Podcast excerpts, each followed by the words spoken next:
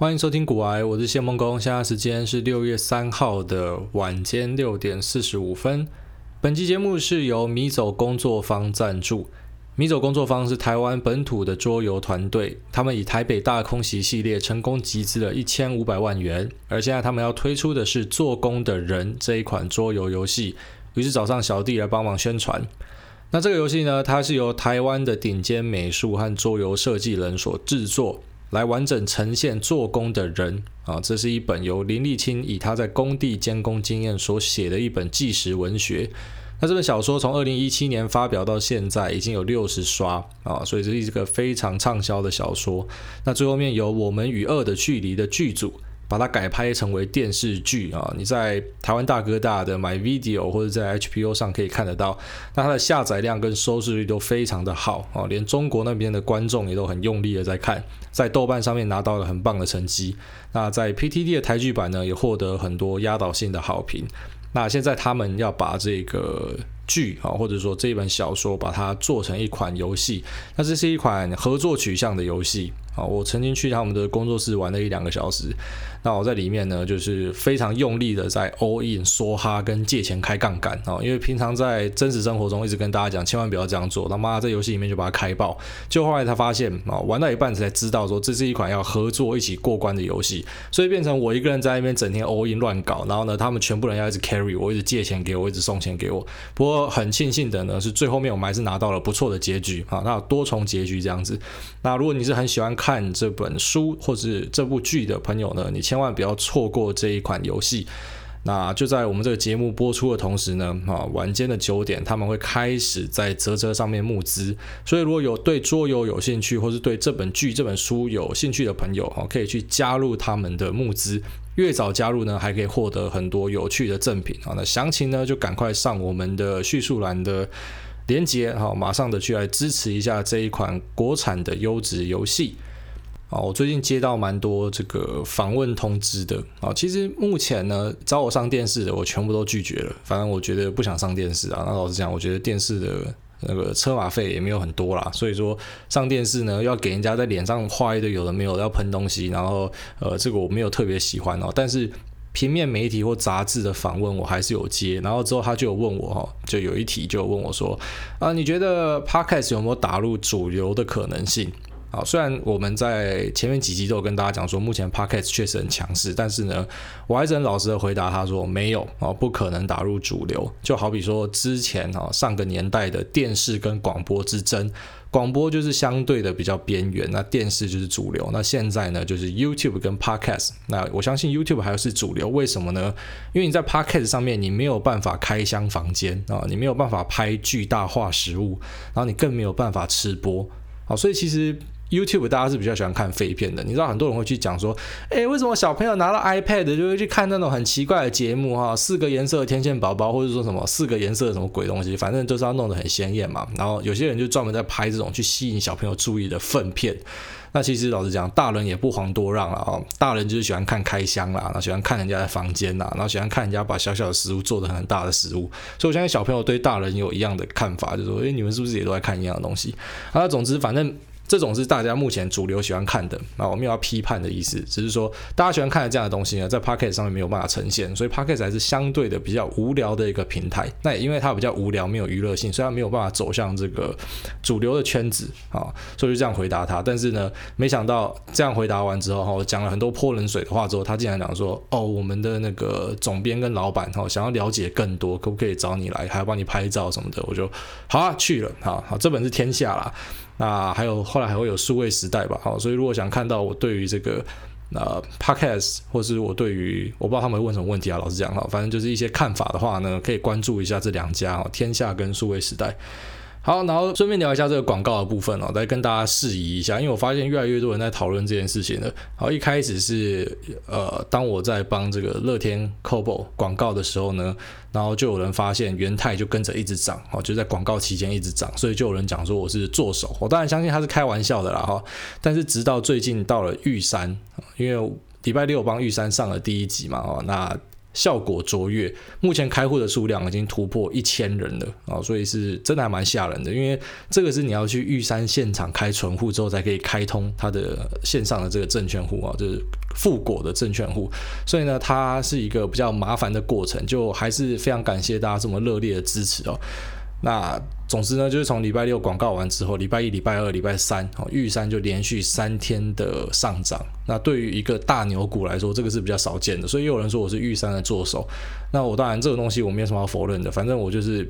维持在一种神秘感的感觉哈，这个我也觉得很舒服。反正你们觉得我是作手，那没差啊。之后还有这种产品，你们要去买，你们就去买啊。但再次跟大家讲啊，就是在股市里面哦，你要特别注意的就是像这种话题性的啊，话题性的内容是要特别小心的。那比方说以台湾来讲，最近好多朋友在问我讲说这个生技股我怎么看哦。我相信如果你们在 YouTube 的留言或者在 Podcast 的评价，都会看到很多人在问这个。那为什么我不答？因为这种东西其实。我去回答了，我相信就会有更多人去关注这个，那可能就有人想上车。那想上车当然没有什么不好，只是上这种车就超危险，那超颠簸的一台车。好，生技的投资，我记得在有一节的 Q&A 有跟大家聊过啊，生技有分成，比方说一财。那又比方说是这个医疗的设备啊，那或者是说新药股，那或者是学名药股啊，那它的玩法都不一样。那其中最困难的又是新药股。好，那我觉得疫苗就算是这一类的，就是说你要从零开始开发出一款药，那它必须经过一二三期。好，那一二期都是比较偏向安全性，那到第三期就是偏向它的效果。那总之呢，一款新药要怎么样给它定价？好，因为它可以在它还没有营收的时候，它就可以上市了。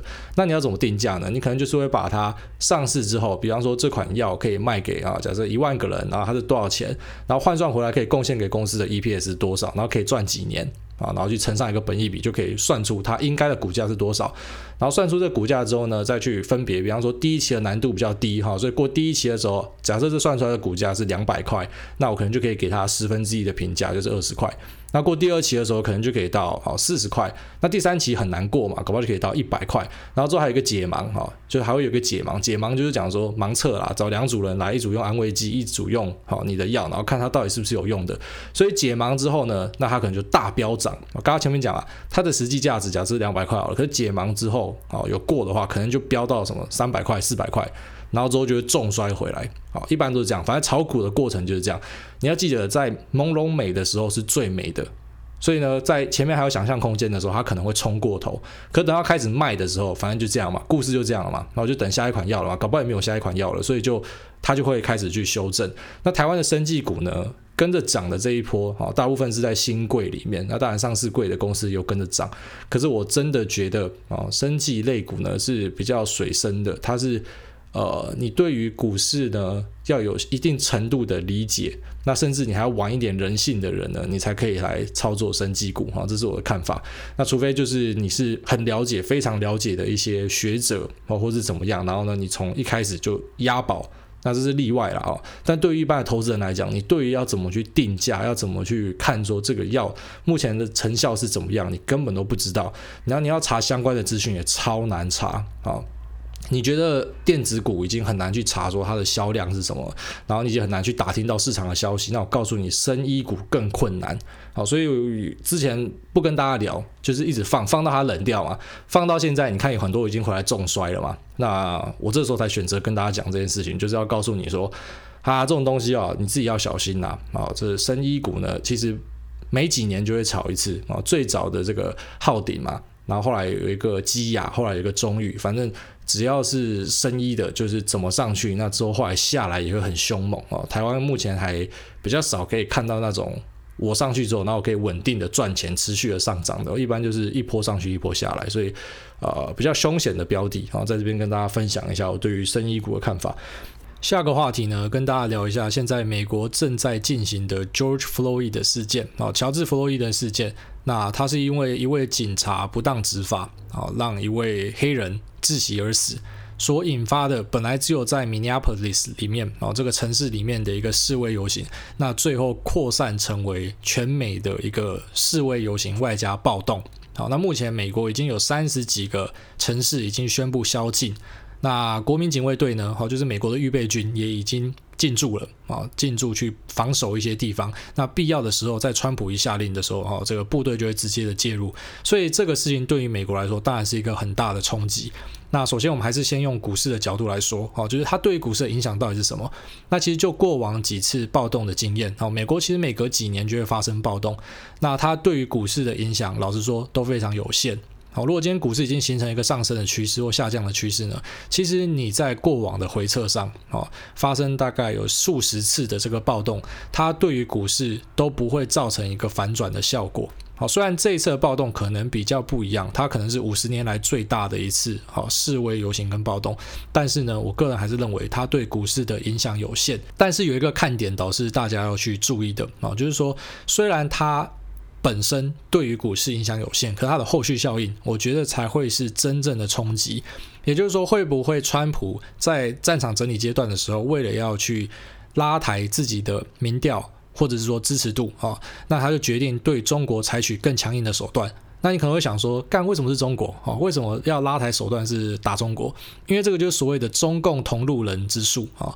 这个做法其实在台湾已经实践过，是可行的啊。基本上你只要被抹上跟中国有关，你就衰小哦，马上大家对你就是不相信。那这个这张牌其实很可怕了啊。之前在台湾民进党初选的时候啊。在很多网络上的图片，你会看到大家把赖清德画成是这个中共同路人。好，反正只要是你的对手，你把他打成是中共那一方，他就差不多出局一半了。好，他就不用选了啦。那现在在美国也是类似的状况。好，共和党跟民主党的角力呢，他们就很喜欢用这个中共同路人之术。啊，早期他们的假想敌是俄罗斯嘛，只是现在近年来呢，已经慢慢的移成是中国了。啊，因为中国可能会挑战到美国的地位，所以呢，他们就是要趁他还没涨起来之前，先用力的把它往下打。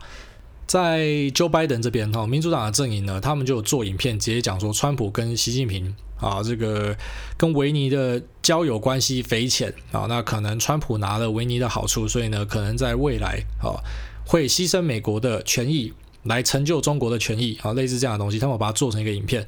那在川普阵营呢，就是讲说 Joe Biden 啊，他如果选上的话，中国绝对是最开心的啊，因为 Joe Biden 就是一只软脚虾。然后呢，他们也指控 Joe Biden 的儿子。啊，在中国经商跟中国有交代不清的金流，反正中国同中共同路人之术哈，真的是非常非常的好用了。那我觉得在战场整理阶段啊，在这个抗争告一个段落的时候呢，是非常有可能会看到川普用这一招。好，出来拉抬自己的声势，那它会导致的效应呢？当然就是啊，执行上它必须要去针对中国的企业，比方说华为，那或者说对于贸易战，好，再增加一些这个新的这个加码，好，那这些做法，我相信它对股市就有非常高的影响。好，所以随着这个暴动，假如说它后来烧得更大，那川普之后打中国就要打得更用力，好，那最后面影响的就是股市。那这是我的看法啦。那接下来我们就来谈一下这个事件的本质啊，到底是发生什么事情？他是一位叫做 Derek Chauvin 啊，一个肖文这位警官呢，他本身其实记录也不太好啊，他被投诉了十几次。那他对美国的这位黑人 George Floyd。他本身记录也没有很好，因为呢，乔治·弗洛伊德在二零零七年的时候曾经持械抢劫，好，但是那是另外一回事啊，好，这个我们后来再聊关于这个前科的事情。那 George Floyd 呢，他因为被指控使用二十美元的假钞，所以呢，到场的警官就压制他，好，但是莫名其妙一点是。压制他就算了，好，可是他已经是上了手铐了。那他上了手铐之后，其实已经是整个趴在地上。好，如果你有看影片就知道，他这个人根本就已经没有抵抗力了。但是没有人理解为什么 Derek Chauvin 要持续的用膝盖压在他的脖子上。那这个压制术，它其实是 neck restraint 的一种，哦，对脖子的控制技的其中一种，它叫做 knee to neck。那它是一个比较致命的手法，所以呢，在全美哦很多主要大城市，他们是直接明文把这一条。崩掉，好，不只是 knee to neck，应该说所有对脖子的控制技，啊，不管你是用警棍还是用手，都有被限制。但是有趣的地方在于，Minneapolis 的 Police Manual，好，他们的手册里面呢，并没有告诉你不能这样做。那当然也被很多人诟病，因为这个手册已经八年没有更新了，好，所以它里面的这些战技跟技法呢，可能是比较老派的，好，或者说比较危险，现在已经被淘汰了，但是他们还在用。那根据 Police Manual 里面，其实有提到，在三种条件下，你可以使用对脖子的控制技。好，第一种就是假设这个嫌疑犯他要展现出他的这个 aggression。好，active aggression，他有很很积极的想要反抗的话，那或者是说呢，第二个 life life saving purpose 啊，就是如果这位警官觉得说他的生命受到威胁啊。那或者是第三点就是拒捕，如果有逃跑的话，那并且你没有其他最小侵害手段的话呢，那你就可以使用这个 neck restraint。但是无论是哪一条，好，在这个案例上，我觉得都不成立。因为这位黑人就已经被压在地上，他根本就已经没有办法动了。那很讽刺的一点是，在场的路人哈，很多人拿手机出来拍摄，就拍到说，其实这个警察一直想叫 George Floyd 上车，但是问题是你他妈的膝盖压在人家脖子上面，你要人家怎么上车？好，就很奇怪啊。那也很多人讲说，他已经在讲说 I can't breathe 哈，I cannot breathe，哎，我不能呼吸了。然后呢，他已经在叫妈妈了，他已经快不能动了。可是警察都是不愿意收手。好，那这个原因是什么？为什么他会死都不愿意收手呢？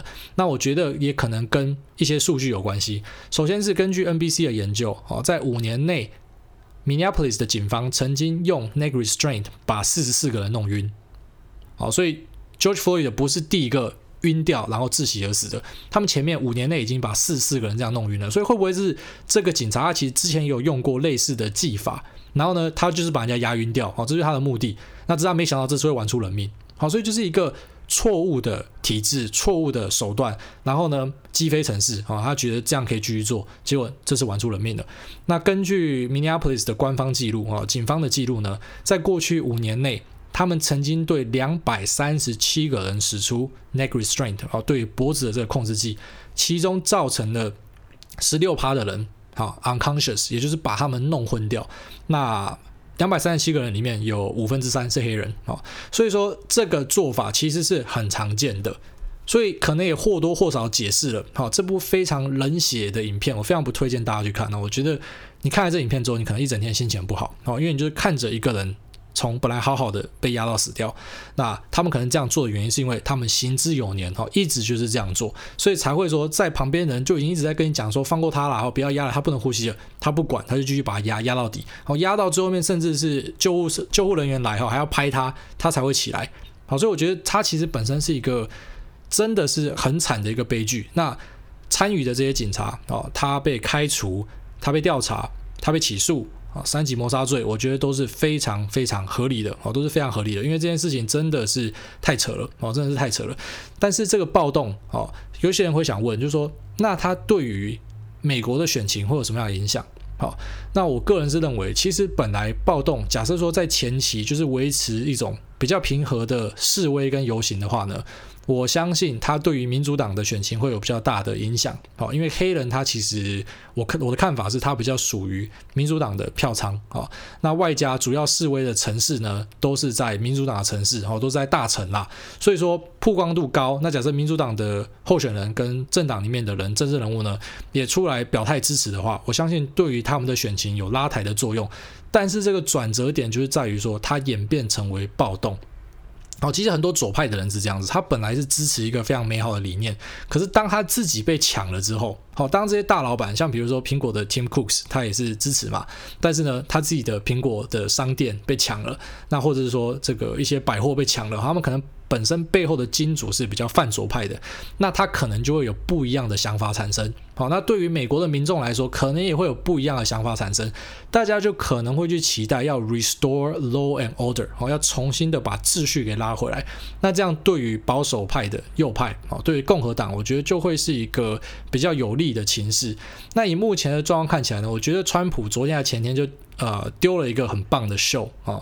他就是在演，他就在作秀了。但是这个秀，我相信，哦，对于美国人来说，应该会有很大的影响。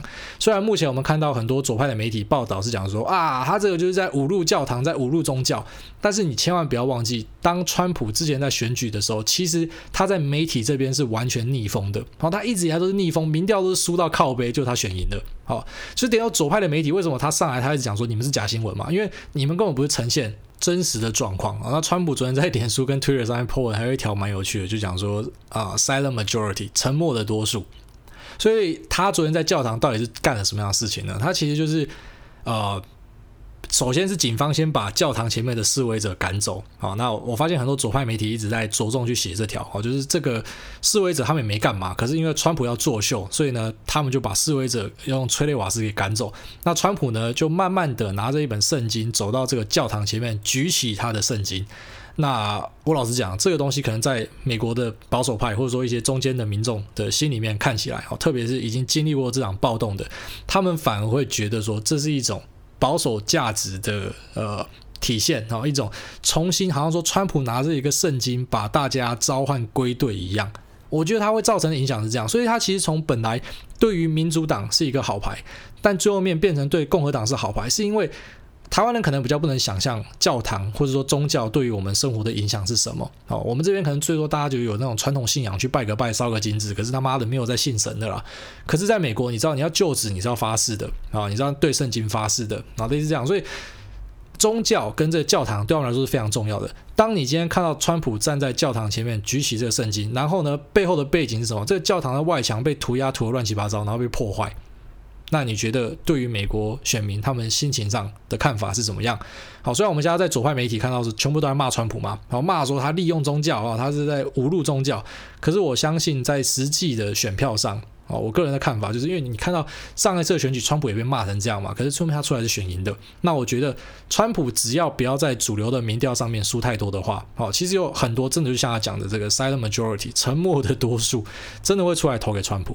好，那这件事情其实我们前面已经先下一个结论了，就是他彻头彻尾是一个悲剧。那可是呢，为什么这些警察他们对于黑人都会有比较不一样的执法标准呢？这可能就是一个值得去探讨的一个现象。哦，那我们一样拿到了 Minneapolis 的 Police Statistic，然后他们警方的统计数据。那在过去的几年内，Non-fatal shooting 啊，非致命性的射击。的嫌疑犯跟犯人啊，有八十五 percent 是黑人，然后 homicide、rape、robbery 啊，就是谋杀、强奸跟强强盗哦，比较严重的这个罪行呢，有六十九 percent 是黑人。那在 Minneapolis 这个城市里面，其实白人是占了六十五 percent，黑人大概只有二十 percent。好，所以也就是说，比较少部分的黑人其实是造成这个城市犯罪的主要来源。那这时候我们难道是要讲说啊，所以黑人就是犯罪来源，那我们对他有比较下比较重手就是合理的吗？哦，我不是要讲这意思，我只要告诉大家说，黑人的问题在美国不是这么容易解决的。哦，黑人他们很多，哦，好像是在三十几 percent 的数字，他们是居住在一个贫穷线之下，然后在美国算是穷人，那并且相对呢，他们的教育的水平也没有这么高，好，那生活的品质也没有那么好。那很多黑人的爸爸，好，他们就是在监狱里面蹲。所以呢，对于整个家庭，对于下一代，好，就有造成一些很大的影响。那很多黑人呢，他可能选择加入帮派，那加入帮派的致死率非常的高，所以其实也造成了，啊，比方说这些在里面蹲的人，那他们的老婆就会变成是寡妇。那寡妇的话，就会形成新的社会问题啊，他的小朋友受的教育可能就没有那么好，那他们的条件就没有那么好，那可能他的孩子最后面还是加入帮派，然后因为想要快一点发财嘛，就加入帮派。那帮派其实就是在美国，你要死掉最快的方式之一就是加入帮派了。所以黑人他是进入一个呃很不好的恶性循环。然后也很难以跳脱了，所以说对于一些警察来讲，好像美国警方致死啊，警方死掉的原因之一，很大的一个主因就是因为呃被枪击，那被枪击里面呢又高达大概四十几 percent 都是黑人，所以说对于警方来讲，他对黑人有额外的提防，或者说呃比较强力的执法的动作，难道说真的要说警方是错的吗？好，我们刚刚前面已经讲过，这个 George Floyd 的死亡是一个悲剧，警察该被惩罚，完全认同。但是警察为什么会有这种比较过敏哦、比较激进的做法？当然，除了少部分，我们可以讲，他绝对是因为他是种族主义者。那会不会有其他警察？他其实他也不是什么种族主义者，他只是想保护自己而已。因为数据上看起来是这样嘛。那我觉得这个可能是很多理想派的人他不愿意去面对的一个现实。我就问一个问题啦，好，我本身没有在国外出生，我没有在国外住，可是呢，我一年会去欧洲一阵子，好，那之前是去西班牙，后来是去意大利，那我就在这边讲我自己的一些心得，好，我就丢给大家去发想啦。我跟你讲，你在欧洲待一阵子之后，你会知道晚上你是不太敢出去的，好，因为他们的治安真的就没那么好。那你在路上呢，遇到一些特定的人种，你会不会闪开。哦，你不要讲我啦，我就看路人也会闪啊，路人都会闪啦，所以现在讲每个都要挂种族歧视吗？哦，你们只要闪开的，你们就是种族歧视，是这样吗？那或者是不要讲人种，我就讲年龄，欧洲有非常严重的青少年问题，所以其实，在欧洲住过的，包括我们之前有一集有聊过嘛，然后那后来那个听众都有在留言这边有跟我们讲说，真的是这样，欧洲的青少年问题超严重，然后在欧洲是怎么样被青少年欺负的，哦，遇到这样的问题，那难道你要说你绕过青少年，那这就是你歧视青少年吗？好，所以我觉得很多时候哈，就是理想派的，如果需要去把这个理念沟通好的话，其实我们要去研究的哦，不是马上把你。贴一个牌子说你他妈的你就在种族歧视，好，或者你就在歧视这些年轻人，还怎么样？而是我们可不可以冷静的去解决一些问题？好，你不能去想要强硬的去扭转大家基于自己的经验跟体验，好而生出的一些印象。那你可以说它是刻板印象，你可以说它歧视，但是我觉得大家没有必要，你知道，就是喊打喊杀到这样子的程度。那其实我觉得，好，最后面讲一个结论，就是进步派、自由派，啊，他们最大的问题。是他们很善于去利用政治正确来压缩其他人的言论自由，还有言论空间。怎么说呢？就是说，你什么东西可以讲，什么东西不可以讲，是由他们去定义的。好，那他们也特别喜欢对你说教。比方说，我今天如果讲了一个比较政治不正确的，我可能就开始被电，然后就开始被念，就开始被攻击。然后呢，他们又会强迫你表态。好，比方说，你现在如果不跟着我们一起的话，那你就是对方的人。那其实，在美国这一次啊，我在 Twitter 上有观察到这样子的现象，就是说有去强迫你表态的现象。好，如果说你不支持现在的呃关于这 George Floyd 的抗争的话呢，那你就是歧视者。好，就会有有这种猪队友的产生嘛。那他们这样强迫表态，其实会让很多的中间派慢慢的远离。那我觉得中间派其实很多时候被污名化的，好，就是大家会讲说啊，中间派你们就是没有立场啊，没有想法。其实我觉得大家想太多，选举很单纯，选举就是谁对我好。谁对我有利，我就投给谁，就这样，其他都不用多说。好，其他都不用多说。那有很多人其实就是他在观望嘛。我其实没有一定要支持哪一边的价值，但是对我来说，今天他的政策对我有利，我就投他，就这样而已。可是呢，呃，进步自由派的人就喜欢把这些人抹成是啊，没有立场，没有脑袋。我相信大家在身边应该都有观察到哦，这种所谓这种进步自由派的人，他们很常会让人家反感的原因，就是因为这样子。所以其实或多或少也解释了为什么川普啊之前会在大逆风，然后最后面选上。哦，你觉得投给他的人是谁？你觉得投给他的真的是百分之百支持他价值的人吗？还是说很多其实就是投赌烂票？好，我觉得大家去思考一下这样的问题，就是在沟通哈，你真的不是说出来骂人家，然后比方说在人家脸上丢一张图，好，人家最喜欢嘛就是丢图嘛，然后丢完图之后我就走，我连论述都不跟论述。那用这样子去洗风向，然后或者说我讲了一些东西可能不是那么政治正确的，然后之后就会被全部人群起攻之，好，好像你这个人连存在的价值都没有。那我觉得这样子，你其实会把一些人。越逼越远啊！其实要去传播一个正确的观念，你认为是正确的观念、正确理念，你不应该是用这种激进的方式啊！这是我一直给他的看法，所以我才会一直讲说我不喜欢偏锋仔嘛，因为偏锋仔就是为了要达成他的目的，他不择手段嘛。但其实在这个过程之中，你会丧失很多人的支持。好，就像这一次的抗争，他其实从一开始走偏调，最早最早走偏调是这样，是他们跑去亚特兰大的 CNN 总部放火，干 CNN 是自己人呢、欸，哇操，这个真的就是。像那个什么本能寺之乱一样，你他妈你烧自己人呢、真的是这样子的状况，然后大家看不懂，所以你去看 CNN 被烧的这一篇 Twitter 下面的贴文，好，最常看到的一句话就是 Why？干大家不知道啊，为什么你要烧 CNN？然后还有最第二常看到的一句话就是 Makes no sense，就是我不知道为什么，哦，不然我大家这样做，你就看啊，就是。极端的就做成这样，但我知道有些人会讲说啊，这搞不好根本不是示威者做的哦，是什么谁谁谁操弄的。但是不是只有这案例哦，太多了太多了。那如果你真的每个都要讲说啊，没有，那是个案，那是个案，我觉得你也没有办法服别人哦。其实一个。成功的组织运动要成功的话，好，我觉得很大的关键就是他一定要有一定程度的自制力。好，如果说真的太多的猪队友在做的话，那不好意思，下次再来。好，那这次就是注定要失败。那你从 CNN 这个就可以看出有有一些人就开始质疑了嘛。我说为什么你会这样子做？不懂。那我还有看到一些比较有趣的说法，有一个分享给大家，就讲说，其他人就是会歧视啦。好，所以我们最后面应该用机器去执法，我们应该用 AI 来执法，AI 警察啦。哦，那。这个东西我觉得就是没有经过脑袋思考，哦，不知道大家知不知道 AI 怎么运作的？像特斯拉的自动驾驶是怎么运作的？它其实就是大量的去喂它资料，狂丢资料给它，去教育它，然后最后面呢，它就形塑成一种判断系统。所以，如果 AI 警察真的产生的话，它反而对黑人执法会最严格。为什么？因为被抓的大部分都是黑人，好，然后呢，黑人又占人口里面的数量是少数，所以少数的黑人促成大多的犯罪。那这个味道。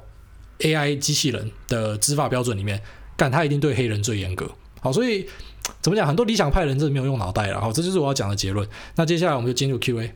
好啦，那就先，因为我看到一个留言比较特别，我就先回他。他讲说：“妈的，诸位真的爆干红，留言问两次了，还是没被念到，就是被洗掉了。”他说：“第三次会成功吗？”菜鸡想问：欧元计价的基金可以买吗？如果欧盟真的串起来，欧元下市再见的话，那些欧元计价的基金怎么办？我觉得你想太多了，欧元不会这么快下市再见呐，而且欧元目前都还维持在蛮强势的，所以我觉得如果你有做好你的功课的话，你真的不用想太多那种他妈世界毁灭的问题。好，接下来下一个说五星推爆，想问股癌有没有推荐 Mac 的下单软体？市面上软体好像都是 Windows，又不太想用 bookcam。如果不想用 Bootcamp，你可以用 Parallels 哦，Parallel Desktop。那如果说 Parallel Desktop 你还是不喜欢用的话，那我老实讲，Mac 真的没有什么好用的软体。好，但是富果它是可以在 Mac 上面下单的，也就是我现在在推广的哈玉山旗下的富果账户。那你可以参考看看富果的功能。好，然后接下来有几个哦，都在吹这个富果的哦，感谢的哦。那你感谢我，我也感谢你啊！谢谢大家注册，这个两天就破千户，这是非常惊人的数字啊！非常感谢大家的支持。然后有一个讲说，呃，他在国外，所以没有用到这次的富果，所以他只能含泪哦，搞不好还有后续的合作哦，所以再等看看。然后下面一位这个。立志当癌粉，他说想问癌大第一次研究投资到现在几年了？人家都说直接丢钱进市场学最快，不知道癌大是不是也这样？另外别的地方投资版乡民都说谢金河是市场反指标，想知道癌大怎么看待他？那进市场大概已经五六年了，然后确实丢钱进市场学是最快的。好，虚拟交易是浪费时间。然后下面说。投资版说谢金河是反指标，我之前有聊过，其实谢金河啊、古月涵他都不是反指标，那这也不是夸奖他。好，其实反指标是一个夸奖，为什么？因为如果你他妈今天真的是糗爷哈，你真的是反到一个靠背的话，大家跟你反着做就可以赚钱，那就代表你就是一个咖。哦，你就是一个指标，但是大部分人很可惜的，哦，不是正指标，也不是反指标，就是介于准跟不准之间，啊，fifty fifty，所以就是一点参考价值都没有。所以我觉得谢金河他其实跟古月涵，好，他们不是讲的东西是反的，就是他有时候准，有时候不准，所以他简单来讲，他根本不是一个指标。好。下一个这个五星推报谢主委，优质好节目，果然是股海里的明灯，厘清很多观念。做股票半年了，依然在水下。想问问谢主委，进场点会选在支撑位还是压力区呢？常常进场就开始停损，很少赚钱，怀疑自己是不是主力到货棒槌。啊、首先呢、哦，进场我觉得离均线近会比较好。好、哦，均线就是大家的平均成本嘛。那你只要买的不要离大家平均成本太远，乖离不要太大，我觉得都是相对比较安全的。那至于支撑或是压力，好、哦，这就有所谓的。预测在里面，它有一个预判的味道在里面。那我在听我们节目听久了就知道，我不喜欢预判。好，你怎么知道这个地方一定会撑？我已经提过了嘛，之前媒体就最喜欢这样，他妈台股下跌的时候跌到半年线啊，半年线会撑，然后没撑；一年线然后没有，三年线然后没有，五年线，然后最后面再找十年线，反正找到他妈哪一条会撑的，他就说啊，十年线有撑，是不是这样？所以我就说支撑这个啊，你看看就好。好，除非你真的回撤出一套你觉得有效的方式。那我相信有些人当然可以靠支撑买进卖出赚钱，好，但是他绝对不是这么简单，他妈画一条线，然后打到这条线就反弹，没有这么简单。好，下面这个少女的烦恼，听你的直播下来，觉得你是一个不太在乎别人想法的人。我自己因为很在乎别人想法，而且很容易有小剧场。那其实这样不好，我知道，但我一直在变成别人眼中的自己，而不是真正的自己。因为这样有点痛苦，想问你是怎么做到不在意别人想法，而勇敢讲出自己想法，并找到属于自己的路呢？呃，我不知道为什么你会觉得我不在意别人想法，其实我超在意别人想法。好，我是那种看到一点小事情我会很难过的人，就是我觉得我其实是一个非常内心敏感的人，只是可能表现出来没有这么的明显。那其实像我一开始讲嘛，我看到人家帮我写一个很烂的副评，我就会受影响嘛。但最后面我其实想通的主要原因是因为。我发现大家都习惯的去忽略，啊，比方说九成这种支持你的、挺你的，大家都喜欢去忽略这些人，啊，因为觉得哦，他们就支持我、挺我嘛，没什么好回的。然后大家就去着重去回这种一趴批评你的人，但最后面像像我现在就是也是一个过程，慢慢走出来。我觉得说根本没有必要去回应这些人啊。那至于你讲说这好要怎么样活出自己，我觉得其实活出自己的一个关键，好，我觉得后来我自己发现一个关键是，我就想通一件事情啊，就是。你走在世界上，每个人都想要来批评指教你，可是他妈的，他老婆又没有你漂亮，他钱又没有赚的你多，他社会地位也没有你高，他电动也没有打得比你好，该你啊，你干嘛听他讲话？好，就是一个废物，他根本没有一点赢你的，你为什么要听他讲话？所以其实我到现在，我只会对那种，好，我觉得，比方说，I looked up to this guy，哈，我觉得我我想要跟他一样，我想要怎么样？那这样的人，他给我的意见跟指教，我会往心里去。那其他人讲的，我就根本就他妈把他当放屁。好，给你参考一下。好，下面一位这个讲笑话的哈、哦，那没关系，先念。他说哪种泡面只能吃一次？维力炸酱面，因为仅此一例，下不为例。好，下面这个。压力好大，Go Go 说，请问大家对永丰金之类金融股的看法？金融股我之前有聊过了啊，是我会避开寿险啊。那除此之外的话，金融股以台湾人的买法，就是你一定要很注重它的殖利率嘛。台湾人喜欢看这种殖利率跟那个配息的程度，但是对我来说，我其实一直以来都不太喜欢买金融股，好，因为我觉得金融它就不是一个特别好的投资标的，特别是未来世界可能进入一个负利率的状况，那我觉得银行在获利的部分。可能就会受到影响啊，所以有些东西是它过往适合当存股，不代表为何未来它适合当存股。好，金融股我觉得可能就是一个案例。那另外一个案例，我觉得就是电信啊，因为电信业者竞争太激烈了，那大家现在开始去杀这个呃他们的费率啊，那这对他们未来的营收都会有显著的影响。那最新的，比方说这个五 G 的标金啊，高到靠北，根本要赚回来很困难啦。所以我觉得它以前是一个好存股标的，它未来还是吗？除非它有一个，你知道，就 plot twist，突然有一个大转折，不然我觉得它其实怎么看我都看不到它未来有一个很很棒的未来哦。虽然它可能还是不错的标的，但市场上标的这么多，为什么要选这个？啊，懂我意思吗？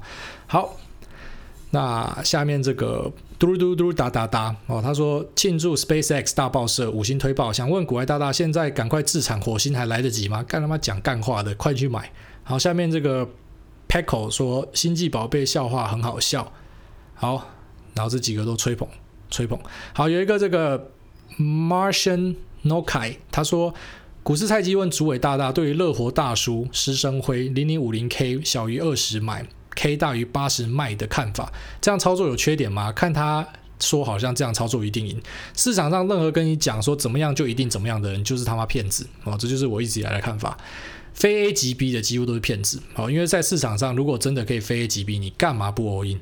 哦，你干嘛还要出来教书？就很很简单的道理嘛。但是我不知道说这师生会是骗子啊，他只是他这个讲法有一点问题。那再来这个二十买八十卖，我跟你讲，所有技术指标有趣的一点就是技术指标是摊在那边的。好，如果今天有人告诉你某种技术指标搭配另外一种技术指标可以怎么样操作，最简单的印证方式就是拿去回测。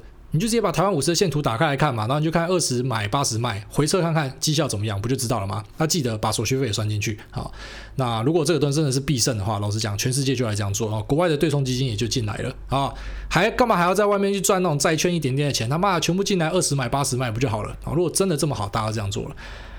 下面一位，这位是 Cecily 九九说，从 FB 追踪你的粉丝页，然后听 Podcast，每一集都听三到五遍。谢谢你分享观念，让我修正操作 SOP。五月获利成长，股票买得更慢，报得更久，增加获利。感谢感谢感谢，吹捧吹捧吹捧啊！不谢，但是我告诉你，其实他妈的五月 五月真的蛮好操作。五月如果会赔钱的话，应该有问题。我这边跟大家提醒一下，讲一句很现实的，如果五月你是买台股或美股，然后你赔钱的。我真的建议你要好好思考，你是不是适合主动投资哦。如果说五月你会赔钱的话，我觉得，嗯，现在这个五月真的操作起来太顺了，太好做了，所以我相信大家都赚钱。如果你没赚钱的，真的就不要再玩主动投资了啊！借着这个机会把自己过滤掉。OK，好，那下一位这个说想问昵称是可以去设定改吗？看了很多有创意的昵称，看老实讲我也想改，但是我不知道怎么改。好。那就差不多这样。好，下面说叫我分享黑人事件的看法，刚分享完。然后有一位说，古埃大怎么看待伏地魔开庭扯激进党和李金奇律师下水的事情？伏地魔就不要讲了，我之前就讲他是这个投机分子哦，他真的就是一个投机分子。其实老实讲。你就一样用股市的方法去回测就好，就去回测他这个人讲过的话啊，他讲过的话跟后来后续的影响，他妈就投机分子啊，这种就没什么好讲啊，这种人就没什么好讲的。好，下面这个 Richard 八六三八说，听了一个月，已经上瘾了，每天都在期待新节目。想请问国外大对五 G 未来的发展值得开始布局了吗？今天看到元大证券在推五 G ETF，不知道您的看法？你这个就是我在股癌粉丝上面粉丝专业上面 po 文笑的人啊，就是说。你知道，其实，在 PTT 或在其他论坛很有趣，在去年的时候，全部人都在骂五 G。好，就一直在笑五 G，就说五 G 就是骗钱、诓钱的东西啊，股票都在乱涨、白涨。结果后来才发现说，哦，不是乱涨，不是白涨啊，基地台的数量、PCB 的要求、CCL 的数量，全部真的就起来了，营收真的就上来了。可是呢，等到你知道的时候，不好意思啊，股价已经反映的差不多了。然后你说现在要开始布局五 G，我老实讲，我觉得偏慢。哦，已经偏慢的，因为五 G 的基建的部分，所有相关的类股，就连那种最基本的材料，很多都已经涨到不要再涨了。好，更不要讲那种什么天线啊，或者说什么 IC 啊，那些很多都已经整个。歪掉了，然后喷歪掉了，所以说现在才要进场的话，我会觉得基建端已经慢了。但是如果说应用端，比方说苹果出了五 G 手机，然后大卖，那或者说五 G 的周边相关应用有机会的话，或许可以参考看看。那你说元大证券的五 G ETF，我觉得 ETF 你还是要自己进去翻里面的成分股啊。ETF 虽然让你的投资变得简单，但是不代表你可以从此无脑，你还是要去了解，包含它的费用是多少。然后呢，还有它的成分股有什么？好，如果你买一个里面都是包他妈垃圾的，然后只是外面告诉你它是五 G ETF，就好像说你去买一个好，外面挂是 LV logo 的包包，然后里面装一堆垃圾，然后包包搞不好还是假的，好，就类似的状况是这样，所以这你要注意的。好，最后一位啦，最后一位这个问说，好，想请问 REITs 的看法？那 REITs 就是 R E I T S 啊，那 R E I T 呢，它就是不动产投资信托。好，那这你可以去 Google 一下什么，但是我直接讲白一点，它什么？它其实就是房东哦，你就是扮演一个房东的角色在收租金。那 REITs 的的标的呢？哈，就是它比较像是一种那种封闭的共同基金，它主要的标的是不动产。那你主要赚钱呢，就是里面的租金。好，那 REITs 又有分不同的产业，可能就有不同的 REITs。好像之前有聊过说，大麻有大麻的 REITs。啊，那可能卖场就有卖场相关的 REITs，那 REITs 呢，很多人会拿来放在它的配置里面。好，但是我要提醒一点，就是 REITs 呢，它其实是会跟着市场有什么一起什么剧烈震荡的啦。好，很多人讲说 REITs 收租金的很稳啊，那就会把它想象成跟债券一样哦，可以当成是一个稳定的配置，但不是哦，REITs 它其实会跟着市场一起在杀的哦，一起杀一起喷的，所以这是你要比较注意的地方。好，那这集就到这边，先这样，拜。